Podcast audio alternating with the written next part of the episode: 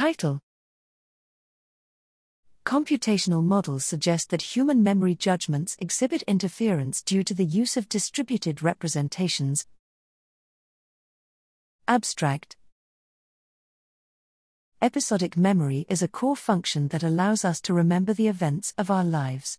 Given that many events in our life contain overlapping elements, for example, similar people and places, it is critical to understand how well we can remember the specific events of our lives versus how susceptible we are to interference between similar memories. Decades of research have aimed to uncover the mechanisms of memory using a combination of behavioral tasks, neuroscientific measures, and computational modeling. Several prominent theories converged on the notion that the brain employs distinct neural mechanisms to support different aspects of episodic memory. Many theories suggest that the hippocampus plays a greater role in processes such as recollection, associative memory, and memory for specific details, while the neocortex plays a more prominent role in domain specific memory, for example, perirhinal cortex and object based memory.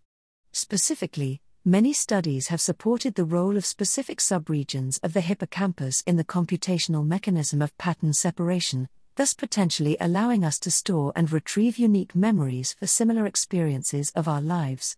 However, a critical unaddressed question remains what is the extent to which we make memory based decisions using the purported pattern separated representations in the hippocampus versus other neural mechanisms that employ more distributed representations?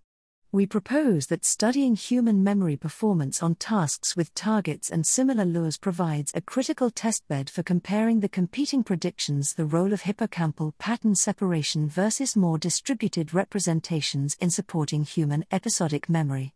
We generated predictions from competing computational models of performance on memory tests with targets and similar lures, and then we tested these predictions in a large sample of human participants, n equals 145.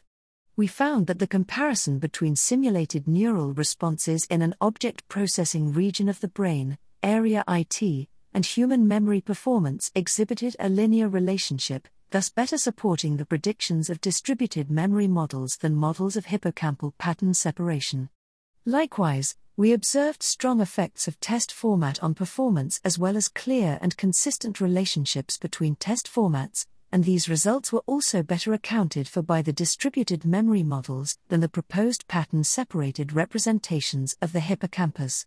Altogether, our results provide an important challenge to prominent theories of human memory and provide an important alternative mechanism for explaining human memory performance. Therefore, we discuss the implications of our results for reinterpreting previous behavioral, neuroscientific, and computational modeling research, and we propose avenues for future research.